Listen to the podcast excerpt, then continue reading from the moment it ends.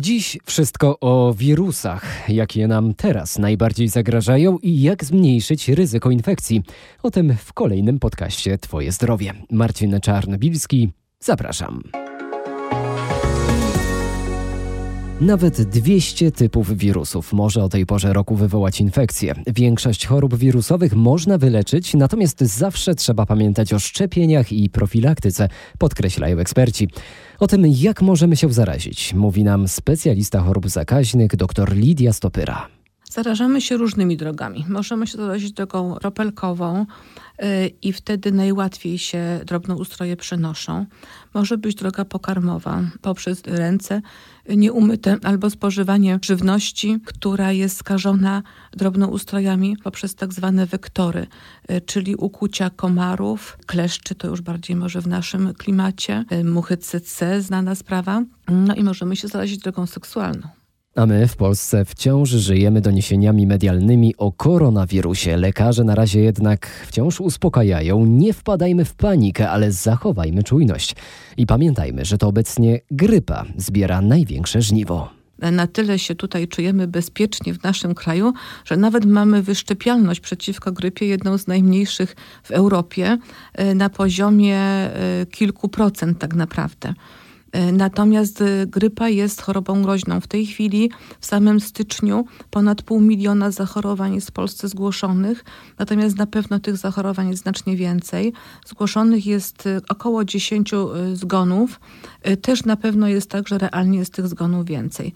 Więc dla nas obecnie na pewno znacznie większym zagrożeniem jest grypa niż koronawirus z Chin. Jak nie dać się wirusom, w tym właśnie wspomnianemu wirusowi grypy? Bronić możemy się dokładnie myjąc ręce. Jak to robić? Najlepiej nauczyć się na pamięć specjalnego wierszyka. Myję rączką brzuszki, potem plecki i paluszki, później palce złap na wędkę, pokręć kciuki śrubokrętem, a na koniec se paluszki, potrzyj szybko o dwa brzuszki. Jest to bardzo obrazowe, jak się mm, to jednocześnie pokazuje i mówi, to wszyscy już wiedzą, o które nam brzuszki i plecki chodzi w paluszkach. No rzeczywiście podczas takiego automatycznego mycia pomijamy obszary bardzo ważne, czyli przestrzeni między palcami, y, okolice y, opuszków palców, okolice kciuka. Przestrzegała Barbara Plewik, kierowniczka oddziału epidemiologii Warmii warmińsko-mazurskiego sanepidu. Wierszyk o myciu rąk w praktyce zobaczycie na filmie na portalu Twoje zdrowie rmf24.pl.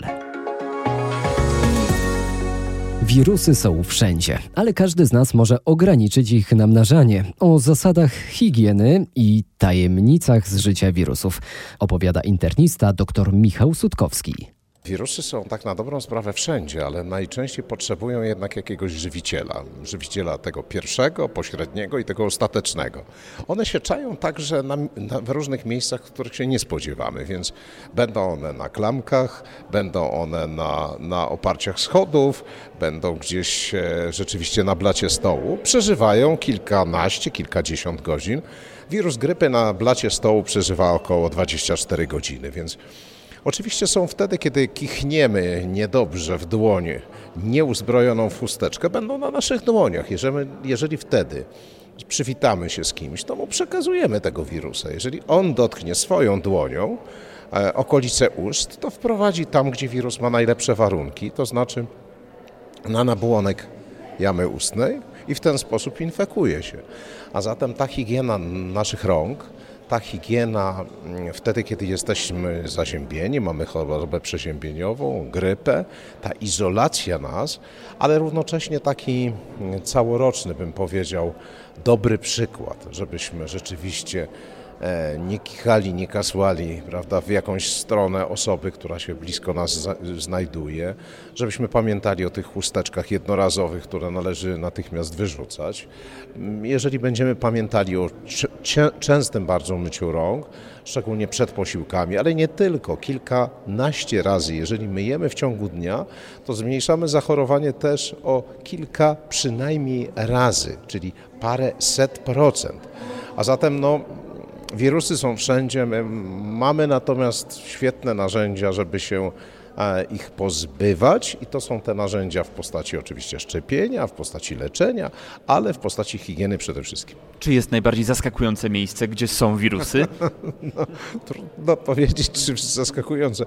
Wszystko, co sobie Państwo wymyślicie jako najbardziej zaskakującego jest pełne wirusów.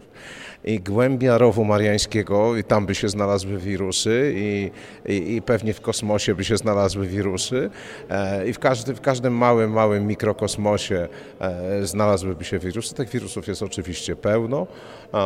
Samych odmian y, wirusa, o którym świat mówi, czyli koronawirusa z tego rzędu Nidovirales jest kilkadziesiąt rodzajów. Te mutacje są przecież tak różnorodne, te wirusy tak się zmieniają, mają swoje dryfty, mają swoje shifty, czyli takie małe zmiany antygenowe, czyli dryft, i takie shifty, gdzie zmienia się cały genom. Stąd zresztą epidemie czy pandemie nawet. A jak, ile najkrócej może przetrwać wirus w jakimś miejscu? Najkrócej to pewnie będzie kilkadziesiąt minut, ale to jest też bardzo często wystarczające, jeżeli to jest miejsce publiczne, to jest to wystarczający czas, żeby się z nim zetknęło także kilkadziesiąt osób.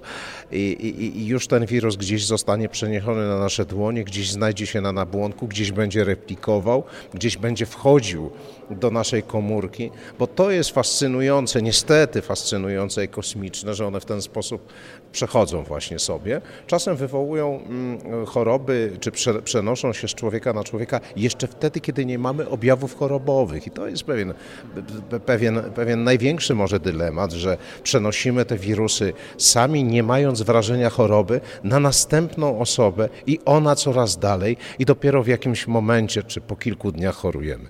Z doktorem Michałem Sutkowskim rozmawiał reporter RMFFM Michał Dobrołowicz.